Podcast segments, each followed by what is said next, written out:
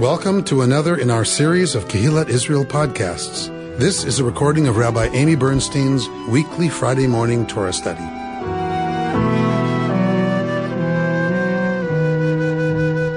I feel like Exodus is like speeding by. Like it's like we, we had a great time with Genesis. We hung out with Yosef. We looked at all these wonderful pieces of text and um, and had great conversation. And then it just feels like Exodus is just like flying by. Like we didn't Moshe didn't even get born for us this year. Like boom, there's Moses. Boom, he has a job. Boom, he's working for God. Boom, he's a prop. So it just kind of feels like. And now we're at the tenth, tenth plague, and they're getting they're going to get ready to leave Egypt. It's like, wait, what? Okay, so um, to remind us, Moshe was born. Moshe was raised in the palace. Moshe was found by Pharaoh's daughter because he was supposed to be drowned in the Nile. Moshe is rescued. Moshe becomes a fugitive because he doesn't like the injustice of a taskmaster beating a Hebrew. Moshe flees. Moshe goes to Midian. Moshe marries Sipporah. Moshe uh, becomes then the son-in-law of the high priest of Midian, of Yitro, his father-in-law. And then he's he's taking care of Yitro's sheep when he sees a bush on fire that isn't being consumed, he understands this to be some kind of a wonder, some kind of a miracle, if you will. That's our language, not Moshe's language. It's a sign something's going on here. He has the curiosity and the patience and the courage to turn and look and really investigate. And that's where an angel of God calls to him out of the sneh, out of the bush, and commissions him to go to Pharaoh to free the Israelite people, saying, your ancestors knew me as El Shaddai. I am the God of your ancestors, Abraham, Isaac, and Jacob. Yud He Vav He. Um, so this is we don't know, but but I like to think, as I told you last time, that um, that this is when Moshe discovers that he is a Hebrew, that his ancestors are in fact Abraham, Isaac, and Jacob, uh, and that this God is the God uh, that was his ancestors' God, and he is being called into relationship and being commissioned uh, for service to that God. And then, um, of course, we have Moshe and, and Aharon, his brother. They go to Egypt and they start the whole drama of the demands for the Israelites to go. Yeah, Jody, yeah, this is the Reader's Digest summary, exactly. So articulate. Um, and so they they go and they say they want to worship and they want to take everybody and worship in the desert, Yudhe for a three day festival. And Pharaoh says, that's fine. You leave your little ones here. Well, Moshe is not stupid, knows that this is a way for Pharaoh to prevent them from actually leaving. And so he says, no, everybody goes or else. And so we have the drama unfold of the plagues. We get three sets of three plagues for a total of nine. And then the coup de grace is, of course, a standalone. Carol Kleinman's going to love it. The standalone plague of the slaying of the firstborn. Yeah, I knew it. Okay. So, um, so this is, we are now at the, at the, at the height of the drama. We are at the moment uh, of what's going to be the 10th plague. The, the two plagues before this for Egypt are really about stopping Egyptian movement it's it, there's complete darkness, but there's light in the Israelite homes. The rabbis have a lot to say about that, as you might imagine. How does that happen? What's with that? Um, and then uh, and then we're going to read now that uh, that we get two things. We're going to get two really important things. Well, three important things in this section of this parsha. Because remember, we divide every parsha into thirds. We read the first third of this parsha last year. We're reading the middle third Next year, we read the last third. If you're interested in more of the drama, I invite you to listen to the podcasts of the last couple of years of the last few parshiot. So you can really get a sense of what happened that we've skipped over because we only read a third of the parsha. And even that takes us oftentimes over an hour. All right. So what's going to happen in this week's parsha is we get the slaying of the firstborn of Egypt. This, of course, is when Pharaoh kicks them out. This is what makes Pharaoh decide get rid of them. His courtiers have been pushing him un- before now. They've been saying this is suicide. These people, you need to get rid of them. Don't you understand? Egypt is already lost. The officials of the Republican Party are saying to Pharaoh, you are maniacally committed to a path of destruction for Egypt. Stop it. but he does not. Um, and so we get the disaster, the absolute disaster of all this unnecessary death. Unnecessary death because Pharaoh's paying attention in the wrong places and paying attention to his power and his reputation and all of that. Imagine that. Could you imagine that happening in the real world? Um, is so crazy, isn't it? Torah is just so out there. Um, so busy paying attention to his reputation and his power and how he looks and how he appears that he winds up um, killing a lot of Egyptians that that didn't have to die, innocent people that did not have to die. So I know it's out there, but we're just going to pretend that such a thing could happen. So he um, so that's what's going on with the 10th plague. Then we get the commandment about the paschal lamb. Aviva Zornberg spends a lot of time on this fact that they are getting the commandment to eat the paschal lamb before God has psacht, before, before God has leapt over those houses, they get told about the Pesach, about the paschal lamb. And why? Kifasachti, because I jumped over your houses, but it hasn't happened yet. So they're getting this commandment about Pesach when when that hasn't happened. So Aviva Zornberg has a lot to say about that. We'll see if we can get to any of it. And um, and then we get the calendar. This is the first month for you. And the rabbis want to say this is the first collective commandment that the Jewish people get. This is the first collective commandment on the Israelites. This is the first of months to you.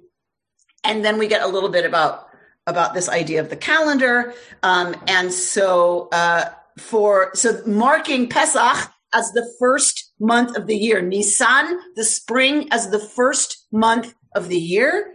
Uh, and and that they are then to follow that calendar, meaning this is the beginning of a whole new reality, people, you Israelites are now going to mark time by this event, by your leaving Egypt, by your leaving slavery, by me, God, delivering you from slavery. This will now be the beginning of new time for you. It's a whole new ballgame. I created the universe. That is what it is. Shabbat just kind of happens. But now y'all will count your lunar months beginning with this event, beginning with this month in which this event happened. All right, that's just some context for you. Let's look at the text. So here we are, the beginning of our, our second triennial reading.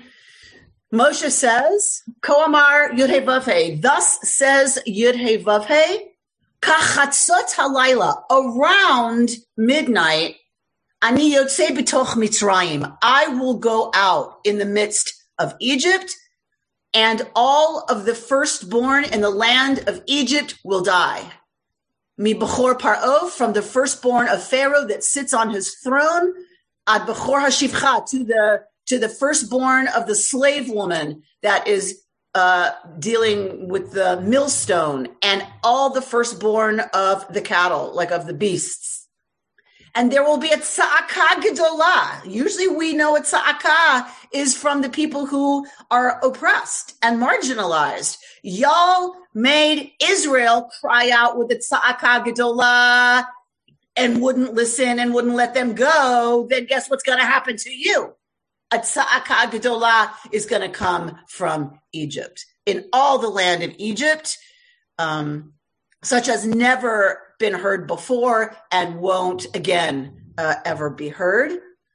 But not a dog will snarl at any of the Israelites, at man or beast, in order that you may know that Yud He makes a distinction between Mitzrayim uvein Yisrael, between Egypt and Israel. And often Pharaoh is called Mitzrayim, right? Like you, um, the the leader of the country is is kind of the symbol of the country. So both both the people of Egypt and the people of Israel, but also between God makes a distinction between Pharaoh and Israel, right? So the descendants of Israel. Then all of these courtiers of yours shall come down to me and bow low to me, saying, Depart you and all the people who follow you. After that, I will depart. And he left Pharaoh's presence in hot anger. So all of this uh, that we see here, this is Moshe talking to Pharaoh. Moshe is telling Pharaoh what's going to happen here, right? And so he turns on his heel and the Chari Af with flared nostrils, he leaves uh, Pharaoh's presence. And God said to Moses, Lo Yishma Alechem Paro. Guess what? I know this is going to come as a shock to you, but Pharaoh is not going to listen to you. Lema'an revot muftai be'eretz Mitzrayim, in order that my marvels will be multiplied in the land of Egypt. Moshe and Aaron had performed all of these marvels before Pharaoh, but Yudhe had stiffened the heart of Pharaoh so that he would not let the Israelites go from his land. Yes, Carol Kleinman, it's okay. We can have a conversation about the complications of this theology. Absolutely. We can have that conversation. All right. But I want to push on a little bit more in the text so we can decide where we want to hang out uh, with the text. So, Mo- so God says to Moshe and Aaron in the land of Egypt, HaChodesh hazeh lechem Rosh Chodeshim, Rishon hu lechem Hashanah. This month shall mark for you the beginning of the months. It shall be the first uh, of the months of the year for you. Speak El Kol Adat Israel to the whole community of Israel and say that on the 10th of this month, each of them shall take a lamb to a family, a lamb to a household. If the household's too small for a lamb, let him share one with the neighbor who dwells nearby. In proportion to the number of persons, you shall contribute for the lamb according to what each household will eat. Your lamb shall be without blemish because it's a sacrifice. A yearling male, you may take it from the sheep or from the goats. You shall keep watch over it until the 14th day. So you tie it up in the backyard for four days. We've lots of podcast time was spent on this in a couple of previous years. If you remember, this idea of taking it on the 10th day, tying it up in the back. So it's very public that this Israelite household is opting in. This, this Israelite household is taking a god of Egypt. The ram was a god of Egypt, taking a, a, a sheep and tying it up in the backyard. And then, of course, we know the evening of the 14th, it's going to be slaughtered. They're all going to be slaughtered at the same time. We've, we've referenced the movie Silence of the Lambs, imagining what that sound would be like all across Israelite areas of Egypt. And then the slaying of the firstborn, there's all the howling coming from the houses of the Egyptians. It is a night of terror, this 14th. You will take some of the blood and put it on the two doorposts and the lintel of the houses in which they are to eat it. They're to take the blood, put it on the doorposts of the house. They shall eat the flesh that same night. They shall eat it roasted over the fire with unleavened bread and with bitter herbs. Sound a bit familiar to anybody? Do not eat of it cooked in any way with water, but roasted head, legs, and entrails over the fire. This is a pre- presaging of a foreshadowing of how sacrifice is going to happen in the temple. You shall not leave any of it over until morning. If so, you shall burn it. Right. This is the, the same with a lot of the sacrifices in the temple. You don't leave it over till morning. It's a sacred festival and feast that night. You finish it and anything left is not a bologna sandwich. You don't have a steak sandwich the next day with your special sacrifice. You, you burn it, right? It's, this is not something you take as leftovers um, in Tupperware on your journey uh, out of Egypt. This is how you shall eat it. So this, they're, they're in their house. They're slaves in Egypt. There's all this drama going on with all these plagues. And now they're told, this is how you're going to eat it. Your loins girded, meaning ready for battle. Your sword, you know, strapped to your hip. Your sandals on your feet, because in the house you didn't wear shoes in general and your staff in your hand, meaning your, your Samsonite luggage is packed, your carry on is right beside you, ready to go, and you shall eat it bechipazon. Uh, Aviva Zornberg spends a lot of time on this word, bechipazon, in haste. It is a Passover offering to Yud He She goes on to say chipazon is not just haste.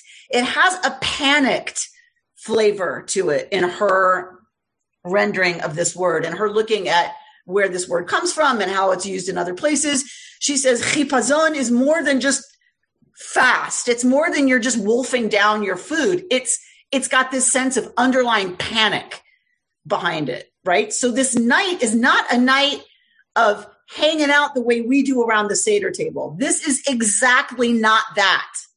This is exactly you're getting ready to go out of here and it is not going to be pleasant, right? This is not a vacation you're going on. And we know a lot of us complain about, right, traveling for vacation and how a pain it can be. Um, this is way worse for them.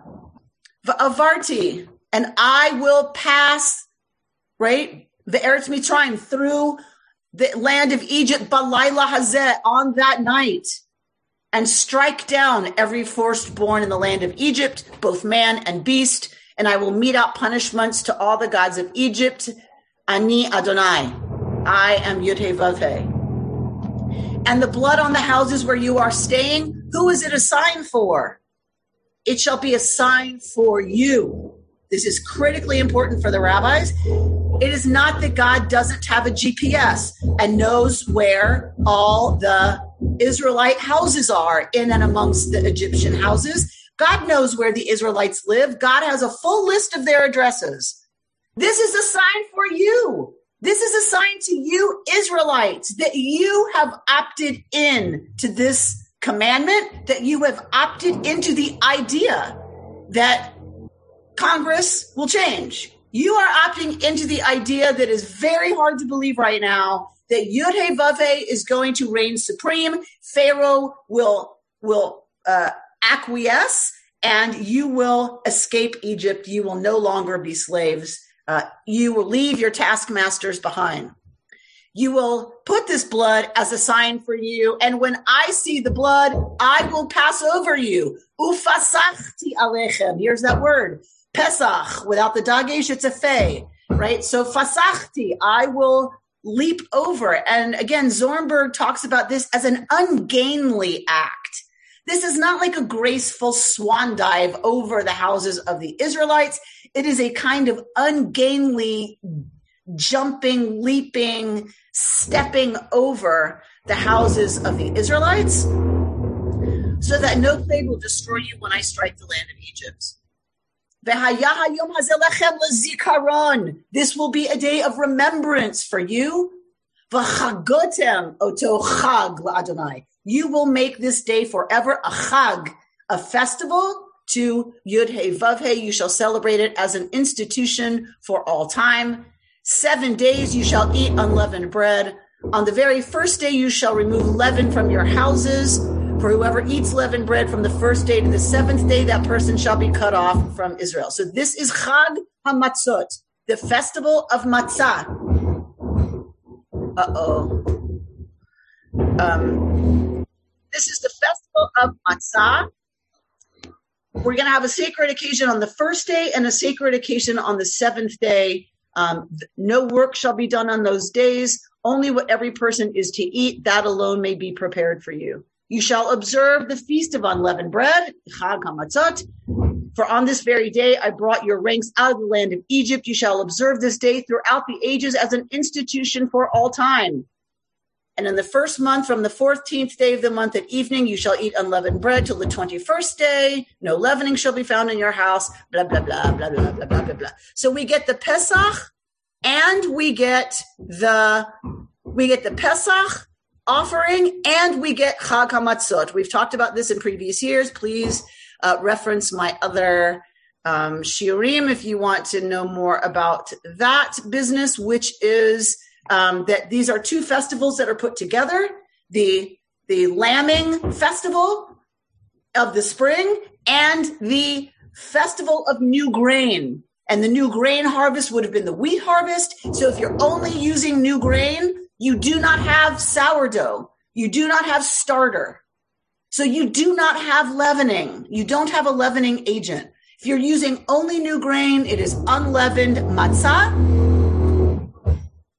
That would have been an agrarian festival that lasted for seven days. And then you have the lambing festival, which was the semi nomadic pastoralists celebrating their spring lambing festival those get put together because Israel is a combination of the the agrarian and the semi-nomadic festivals. So those come together in what we then know as our uh, eight-day festival of uh, what we call Pesach, right?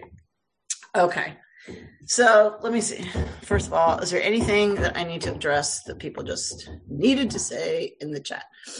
Amy, can, can I ask a question about Pharaoh? If God hard, if God hardened Pharaoh's heart, how can we blame Pharaoh for any of this? So you should all know that Bert asks this question every time. He's not asking it for himself. He's asking it for y'all because he knows someone wants to ask it and won't. So, um, all right. So we will hang on to that question for a second because that's kind of a big one. Um, okay. So, so the the issue of hardening the heart it becomes a very um, it becomes a problem for the rabbis, right? Because they have to, of course, defend God uh, in, in, all of these situations, in all of these texts, and so they go to great lengths to do that. The short answer is that the rabbis write that God helps people go the direction they're going, and that Pharaoh makes it obvious he's become he's committed to egotism. He's committed to um, power plays. He's committed to it being about his reputation and about how he appears.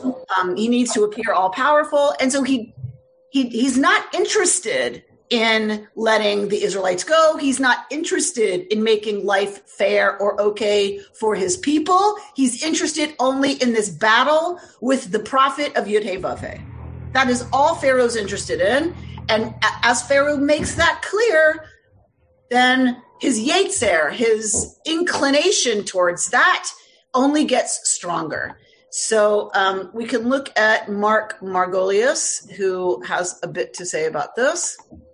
Pharaoh's actions appear increasingly controlled by his Yetzer Hara, his fear based, self protective, and self aggrandizing impulses. His fears lead him down a path which appears delusional and self destructive, even to sympathetic but alarmed observers. When Moses and Aaron announced the coming of the eighth plague, Pharaoh's advisors, alarmed by his blindness, desperately appealed to him to recognize and yield to reality. This is what I quoted earlier. Do you not realize that Egypt is lost? And then um, a little further down, he quotes Rav Dessler here, and then he says, For Rav Dessler, we are free to choose only when we are rooted in reality, in truth, when we can see clearly what is actually happening within and around us, our mind unclouded by denial or rationalization, which is another kind of falsehood. Many decisions we might consider freely chosen may actually reflect entrenched habits shaped by unconscious forces and ingrained over time. The moment of Bechira occurs when we wake up to truths to which until now we have been blind. Clearly, for Pharaoh, there is no such awareness and therefore no Bechira, no choice. His fear based habits of mind and heart have gradually robbed him of the capacity to choose. The heart's inclination to harden itself is not always or necessarily problematic. Our instinct to contract can serve an essential protective function. Every heart needs to constrict in order to pump blood and requires the protection of the rib cage. Hardening the heart becomes problematic when it becomes subsumed by its own energy, when we are confused in our mind and led astray by false fear, disproportionate to the actual threat. This dynamic can lead us into destructive behavioral patterns, which in turn become hardened, reinforced by habit. Eventually, the heart can become sclerotic, rigid, unresponsive, unable to open. So, without spending too much time in the classical understanding of this, I think what's helpful for me this year is this understanding that, that Rabbi Margolius brings forward that we often think we have choice. And I know Mark and Ed and all you shrink type folks um, George, you you will all agree that we often think we have choice. And what Margolius is bringing forward is often what we think of as choice is actually habitual. We've become habituated to things and we think we're choosing them, but we're not. Choice, bechira, in our uh, language of spiritual midot, spiritual aspects of, of the self, choice can only happen when we're alert and awake and open to truth. So that often what we think of as choices are habitual. I'm choosing to eat this cookie. Actually, I'm habituated to sugar at this time in the afternoon, and I get really itchy, at, which is not me, as you all know. It's Doritos. but um, I am habituated to Doritos at this time of the afternoon, and if I don't get that salt and spice right at this time, I get edgy and nudgy because I'm addicted. So, what we often think of as choice, I, I think Margolius is saying, is that our hearts have hardened into habit and that we're not really choosing, we're actually following our yetzer, following our inclination towards something. Then the other thing he talks about is a hardening of the heart is not necessarily problematic. We have to have a certain guarding of the heart to make it through every day. For us to have made it through the last 10 months, people, of what we've been looking at, on the screen. I know, Robin, you don't do that, but some of us watch the screen all day long. Um, so those of us who have looked at CNN all day, every day for 10 months and right and see what's happening in the world, we have to have hardened the heart a little bit to make it through this. There's just no way to take in the pain of the world constantly and I would just say this in general, not just in a pandemic. We can't take in the pain of the world constantly hardening the heart enough to, to make it through is okay. The heart has to constrict to pump blood. It's protected by the rib cage on purpose. If we didn't have a rib cage and we were so soft and mushy, our kishkas would be punctured all the time by the door handle or the dining room chair, whatever. Okay, that's how some of us live. Um, so um, then we would be just crushed all the time in really important ways. So hard, like John is saying, balancing the heart's hardening and softening. The problem becomes when we harden out of false fear, is what Margolius is quoting Dessler as saying. That when we overreact, so you can have an immune system that responds by attacking foreign agents. That's a good thing. We know a lot of people die of COVID. Why? Because their immune system is overly reactive. It goes into overdrive. And all that inflammation caused by the immune response is what kills people. So an immune response is good. Some hardening is good. That's how we get through life. Opening and closing, constricting and softening all of that is necessary. It's when we, when we have this hardened response that is out of proportion to the actual threat or the actual possibility of damage. That is when it becomes sclerotic. That's when the heart is so rigid, so toughened that you don't, that it can no longer soften.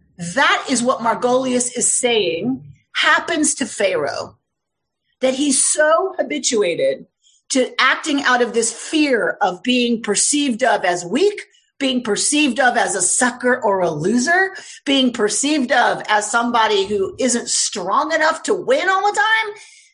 That now guides his heart and his thinking and his decisions, not an actual consideration of the actual threat to Egyptians. All right. Anybody have anything that they want to say?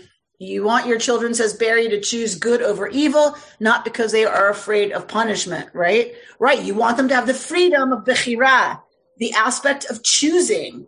And because that is where we get strong. Habits are not strength. Habits are habits. Um, right. Strength comes from making a choice and then living with the consequences of that choice. Sometimes I make a good choice and sometimes I make a bad choice. But if I don't make it out of freedom and truth and a response to the facts as they are and a balanced, nuanced understanding of the real threats and the real opportunities, then it's not freedom of choice. It's something else. it's reactivity, it's habit, you know, it's um, whatever. Fear can blind. Absolutely. That seems to be the teaching here is that Pharaoh is blind to the actual situation out of fear. That anyone who's a power monger, anyone who's that wedded to their being perceived as strong are absolutely among the weakest personalities out there. Oh, George, go for it. And then Susan. Cannot the same thing be said about God in the way he's uh, she is represented in this section? Uh, the Lord has said, "I have hardened his heart." These interpretations take all the power away from God, and God, it seems to me, is acting the same way that Pharaoh is to protect his power and show it to everybody. Okay. So God is acting and behaving like Pharaoh here. Okay. Susan? Um, well, it was just that for the first time ever, um, studying with Daniel yesterday, we noticed that it's either the first four or five plagues before God hardens Pharaoh's heart. God does not do this in the first plagues and then Pharaoh says, like, after, like, okay, I'll let him go. And then he keeps changing his mind. And it, so that changed my understanding of the hardening of the heart because it didn't happen. Pharaoh had the chance to let the people go without a hardened heart. I'm a little confused. Um, the rabbis point to the fact that yes, the first five times it's yeah. Pharaoh doing it. The second times it's God. And they said Pharaoh picked often enough the direction of a, a strengthening is used in the first instances. Hardening is later. That that it that it is Pharaoh who who strengthens his own heart against uh, mm-hmm. this uh, idea of letting the Israelites go, and then God steps in to help that along because because Pharaoh's clearly chosen his path. Yeah, so that just that just changed my feeling. It's like if you're dealing with someone and, and five times you make them a really good offer, what's going to happen the sixth? That's all. So that is uh, that is how the rabbis read it as well. But I think George would say, well, it doesn't change anything. God is still acting the tough guy here and saying, I'm going to take away your ability to actually choose to do something differently, even if it's because you did it five times, right? Then, but but the minute I step in and do it, then then aren't I playing the same game? Uh, Pam, that's what I just said. So the first five times it's strong. The second five times it's hard. One is chazak. One is about a hardened heart. Barry, you have your hand up. Yeah, um, I wanted to say that um, strengthening the heart is actually being fair to Pharaoh. Once you get punished, your heart is weakened, your spirit is weakened, and you make a choice, but not based on real choice, but based out of fear. And and Pharaoh's psychotherapy here is giving him a chance to overcome his. So he uh, God must strengthen his heart to get to get him to the to the equilibrium where he can make this choice. But after five times that he got strengthened, and could make that choice, it didn't, then it's too late. And now it's time to uh, carry through your sentence.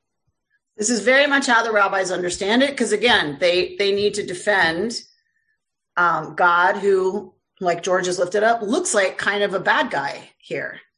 Um, all right, I'm interested in what Mark is saying. So, Mark, I may have to ask you to translate that into English. What is essential here is not only psychotic defenses that interfere with reality testing, but also a corruption of introceptive morality testing. Does this mean that it's not just that he's psychotic in terms of being able to tell what's out there and responding appropriately, but also his own internal capacity to measure what is right and ethical? I'm a little confused, Mark, but it sounds very smart. So. Wait, but you got to unmute because we want to hear you. Yes, exactly. That uh, that the uh, capacity for uh, being in touch with reality uh, involves also the capacity to evaluate more, uh, uh, the um, meaning, so to speak, of uh, reality, so that one's internal sense of the the consequences, the the import of one's actions, are as much a part of reality testing as external perception of the outside world. And and for the rabbis and for George, our character God, um, the assessment, the diagnosis is that that Pharaoh has chosen uh, in some way and maybe it's because he, he is unable because of the way he was raised who knows but like he, that he he's turned away from the commitment to doing that work right? Of a more or either he doesn't have the capacity or he's chosen not to exercise it that he's he's unwilling to confront the moral implications of his behavior and and refuses to deal with it. And so the consequence is of course the suffering of his people. Because that's always yep. what happens isn't it when a leader when a leader acts out, out or, or refuses to act out of that kind of um, commitment. Um, all right. So susan says you never had to deal with my mother-in-law my in-laws right? That's absolutely true. Okay. So we all know sometimes you have to harden your heart just to sit down at the passover seder table all right. Um, okay, so I want to look a little bit at um, Yitz Greenberg, who uh, talks about, which I hadn't really thought about. He talks about the power of um, this being the first commandment, the calendar being the first commandment. So he says, well, what is the first commandment? If you read the Torah in its plain meaning, the first instruction to the Israelites is in the third verse of, that we read to set aside a one year old lamb on the 10th of Nisan and slaughter it on the 14th. But the rabbis in the oral Torah, the rabbinic tradition of interpretation, the first commandment is found in the second verse. This month is the beginning of all the months, the first month of the months of the year right? So, what is it talking about? It's talking about holy time. Like I mentioned, Shabbat is built into creation, but this instruction, right, has a, a, more than a functional purpose. The holidays are holy days. Behaviors on these days are markedly different than on regular days. On the 15th day of Nisan, bread, which is eaten all year long, becomes absolutely prohibited and remains that way for seven days. Matzah, a standard food year round becomes sacred and elevated to a mitzvah.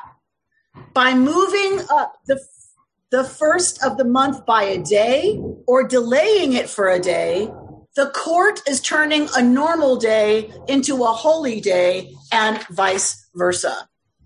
Right? So the court decides when the new moon happens. And therefore, it is the court which is deciding what is a holy day and what is not a holy day.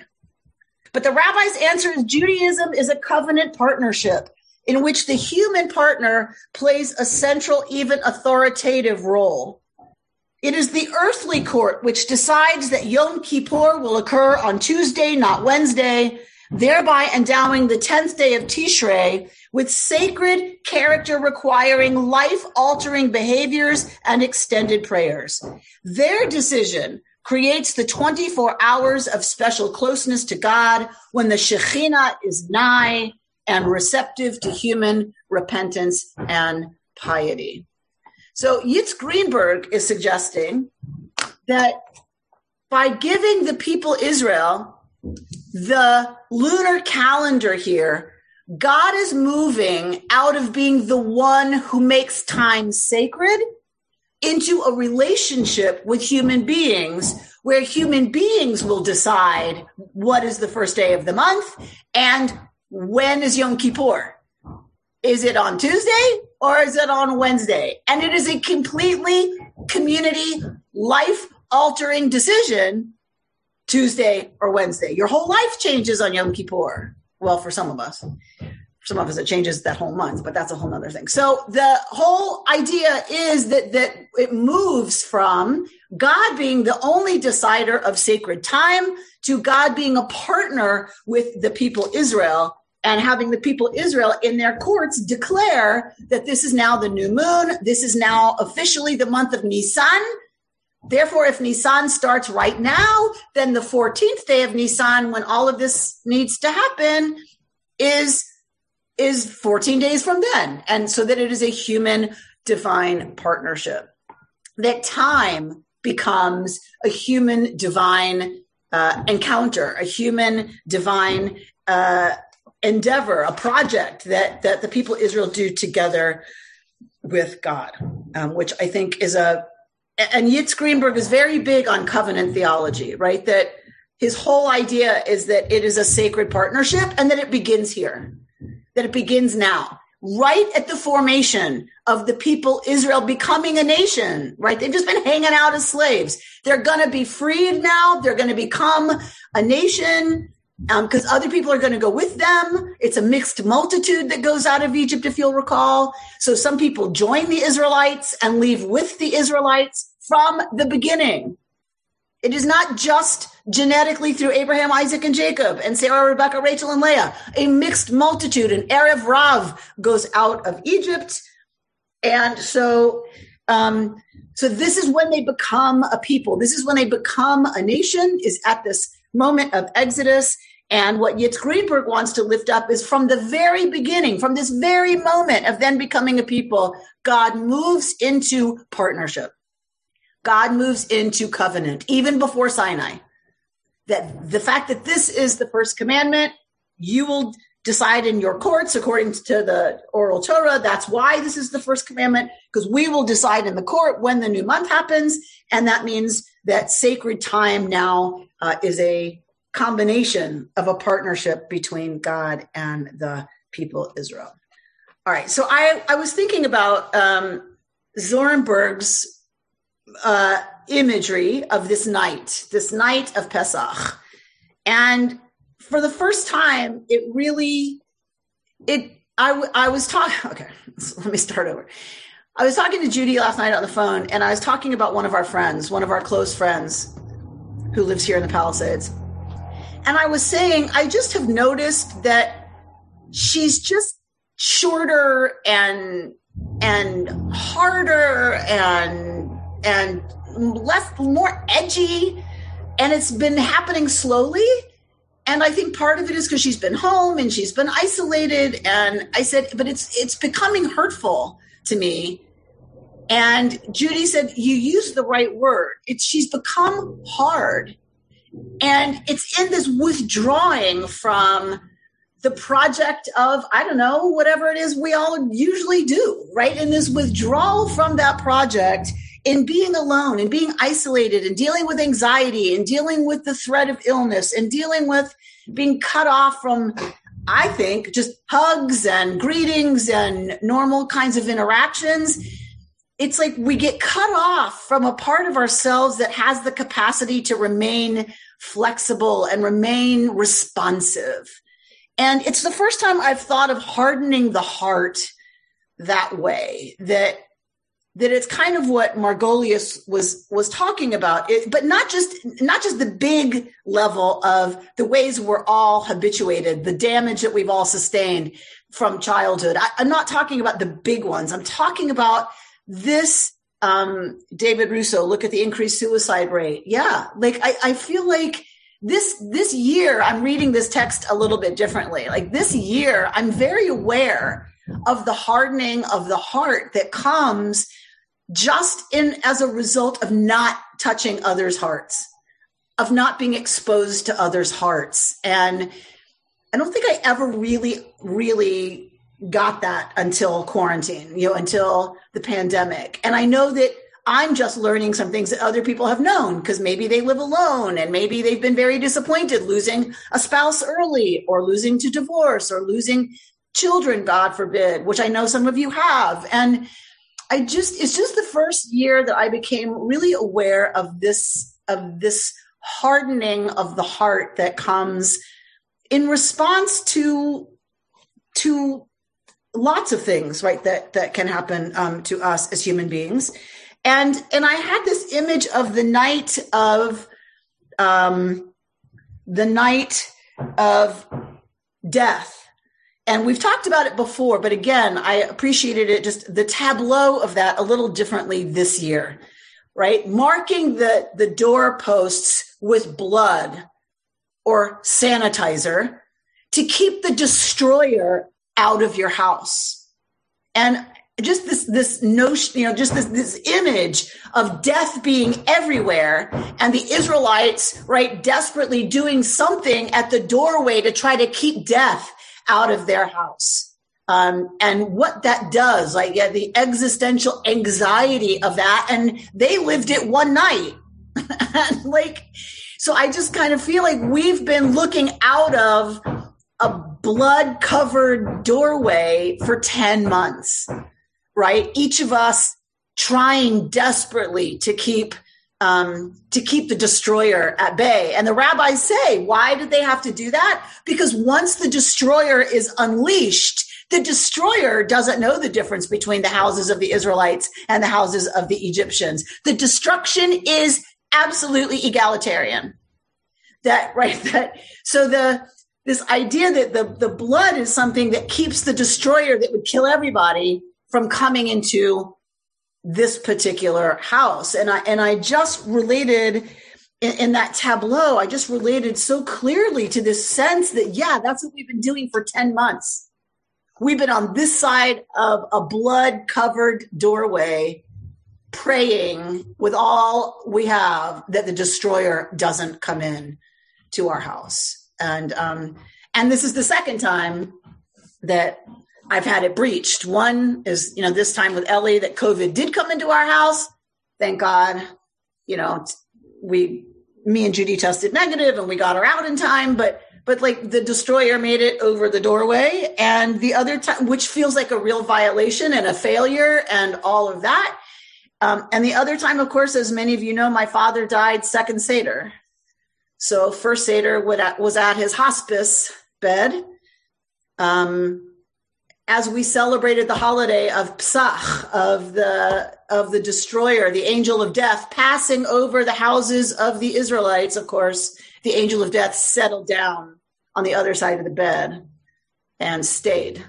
And my father was dead in the middle of the night, second Seder. So for me, it complicates Passover a little bit um, for the rest of my life, but also but also opens me to that awareness that even as we celebrate what we have, even as we celebrate whether it's Rosh Hashanah, a new year, whether it's Pesach, you know, that we made it through another year and we're at the time of rebirth again and we're free and we have the rights and responsibilities of free citizens, even as we celebrate all of that, to know that there are people that the destroyer got in, that, that love people who didn't get another year this Rosh Hashanah, who instead got a diagnosis who instead are walking somebody through the end or are completely alone for whatever reason. And so, um, it, in that sense, I guess it has softened my heart somewhat uh, to have had Passover changed forever um, for me, but um, that it helps us, especially at this time, remember that there there are so many people that couldn't stay on their side of the blood covered doorway. They had no choice right? They they they make sure our groceries are on the shelves. They make sure that our teeth get cleaned. They make sure that our blood is drawn for some kind of test or right that they run the CT machine when we're in pain and they need to find out what's wrong with us. So um so anyway, I'm just I'm, I'm rambling. I understand that I'm rambling, um, but there, there was just a whole new set of associations for me with um, with these images and with this with these symbols Ed is saying, I think it's the combined effect of the Trump administration and COVID, not COVID alone, that creates the hardening. And for me, it was more the former than the latter. I could feel the softening while watching the inauguration of Biden, right? So, um, for many of us, I don't know about, but some of you, like, I wept like, like a flippin' baby. And it's like, what is going on? It's an inauguration for crying out loud. Like, really? Weeping like a baby. And it's just like, I realized it is the first time my heart has responded to patriotic music for four years.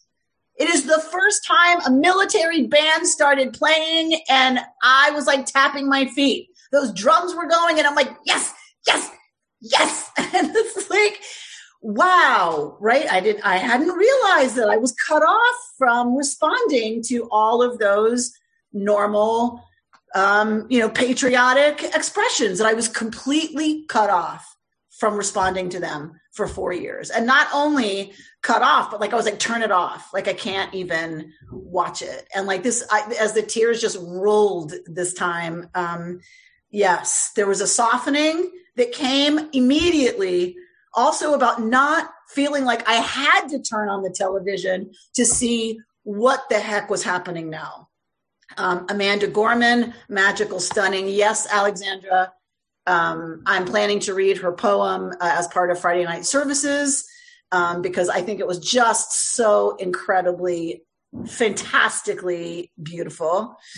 Um, uh, since I'm new to this, I'm confused. If this is laying out Passover, why is it celebrated later down the road? And why is the New Year in the fall? Right. So that's why Zornberg spends so much time saying it's a little odd that we get this commandment to keep Pesach before Pesach happens, right? That it's the narrative of Pesach that, that is what uh, already obligates the Israelites to this observance. It's the narrative, not the event itself so I'll let you, Alexandra, sit with that and and see what you think it means. Um, my Israeli friends are bad mouthing Biden as we converse. Still, we struggle, right? So, right. Um, for one, not his friend. So, not this friend. Good, Barry.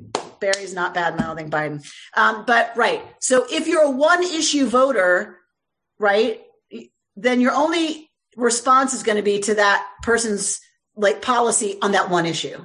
And so there's plenty of room if you want to badmouth Biden about Israel, go ahead. That's that's fine. If that's all you care about, sure, you can you can criticize his policy on Israel, but but we're not one issue voters, right? So to those Israelis, I'm like, fine, that's your one issue, fine. But I'm an American. Sorry, I'm not really interested in your opinion about Biden. Thank you very much. Any more than I was interested in your feelings about Trump. Thank you very much.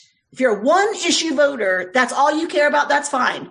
But don't talk to me. I'm the one who has to live with vaccine policies and healthcare policies and joining the World Health Organization and rejoining the Paris Climate Accord. Like there's way more we got going on than America's relationship to Israel. And guess what, people? It's going to be just fine, right?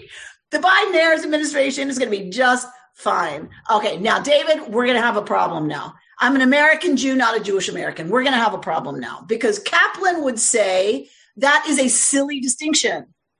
Am I more brunette or more female? Am I more blue eyed or Caucasian? That, that this is a trap we fall into. Are you a Jewish American or an American Jew? We are both. We are absolutely equally both.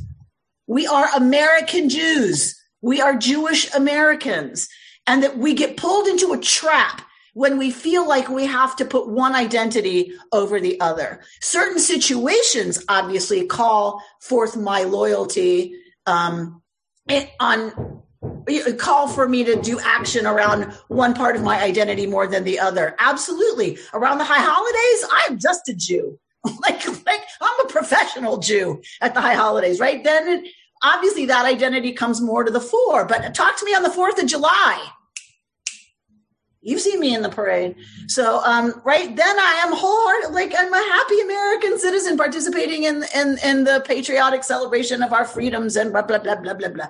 So it's not that one part of my identity doesn't come forward more sometimes than another. When I'm voting, I'm voting as an American, but I'm voting as a Jewish American right so um so i think just sometimes we and this is this is when i get a little nuts about um the israeli american thing also is that somehow like and and with americans i don't mean israelis i get crazy with americans like who want to make israel the only issue it's like what what kind of an American are you?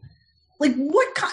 That is not that is not Jewish values, right? Is to say it's only about America's policy towards Israel. I remember getting criticized in Duluth because I wouldn't go to a night to honor Israel and be on the stage when they had a general coming from Israel to talk about how great Israel is. It's a general from Israel, Rabbi. I'm like, yeah, who put this evening on? Evangelical Christians. Their whole mission is to convert Jews and you're going to use a night to Israel uh, to honor Israel as a way to fire up your evangelical base and come after the Jews. Well, guess what? That is where my mission as an American rabbi slams right up against my commitment to Israel and Zionism. Boom, there it was. And it's like, I can't. I'm an American professional Jew whose job is to try to preserve American progressive Judaism. I will not be on the stage at an evangelical Christian event honoring Israel. The, the hate mail I got from some of my congregants, you would not believe. That's, that's what I get nuts, right? Is it's like, really people? Really? Oh my God. Yeah. Hate mail from my congregants who were one issue people. How could I not be on the stage with a general raising money for Israel? And I said, How can you ask me to fundraise with an organization that's looking to destroy Amer- progressive Judaism? I, I can't do it. Anything, anything in closing that people want to say? We are we, we have the vaccine, God willing, around the corner. So like, I feel like we're, we're getting, we're getting there. So we've had, we've had a change of administration and hopefully that's going to result in a change in the actual uh, availability of us getting the vaccine. And so I think this, this business of Pesach, of the exodus, of leaving Egypt is like so appropriate right now. And, but, but, but, but where are we in our reading of this? We are right at that moment with death everywhere and them waiting. And that's the moment Zornberg wants us to hold, right? That there is death everywhere. They are looking through that bloodied portal and they can't go anywhere. They are eating the paschal offering before they leave slavery.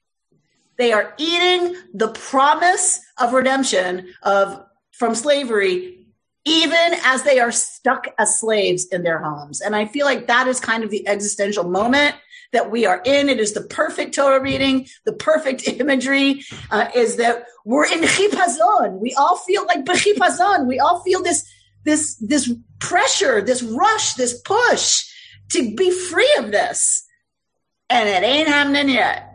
right? We have to hang on and eat the Paschal lamb, even uh, as we remain in our homes, even as we remain uh, stuck meitzarim uh, in the narrow places, in the places that are tsar, that are feel constrictive and and pressing in on us. Like we, that's when we have to eat the Paschal lamb, people. After this, it'll be a remembrance of leaving Egypt, but not not the first one, not the first Pesach. The first Pesach was eaten before that materialized, before that came to be. You've been listening to Rabbi Amy Bernstein's Friday morning Torah study from Kehillat Israel in Pacific Palisades, California. For more information, go to our website, www.ourki.org.